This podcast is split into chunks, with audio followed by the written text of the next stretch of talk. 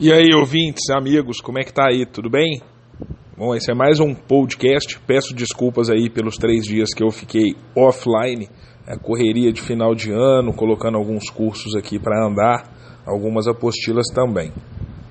Mas não foi pouco caso e nem falta de vontade, foi falta de tempo mesmo. E eu sei que vocês entendem. Bom, hoje eu quero falar com vocês sobre o firewall, ok? Então, o que é firewall? Firewall, na verdade, ele é um mecanismo de segurança. Então, você precisa ter em mente que sempre que você ouvir ou sempre que você ler na sua prova algo sobre firewall, né, a gente está falando de um dispositivo de segurança. Quando eu falo de dispositivo, eu estou falando ou de um software ou uma combinação de hardware e software. Então o firewall ele vai ser definido assim, ou como um software ou uma combinação de hardware e software. E a finalidade dele, embora ele seja um mecanismo de segurança, não é detectar malware, detectar software malicioso. Isso, a detecção de malware, a gente consegue com antivírus e alguns outros programas.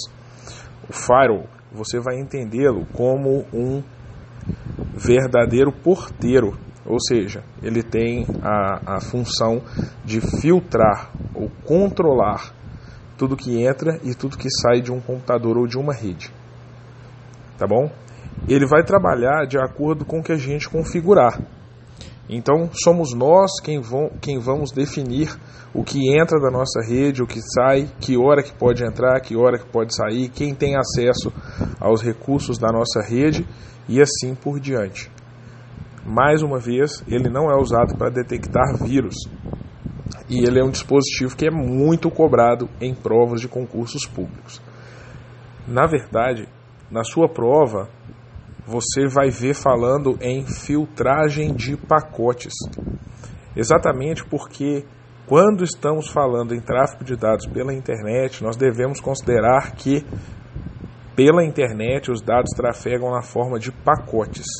Então esse é um termo que você vai ver na sua prova, pacotes. E o firewall trabalha com a filtragem de pacotes. OK?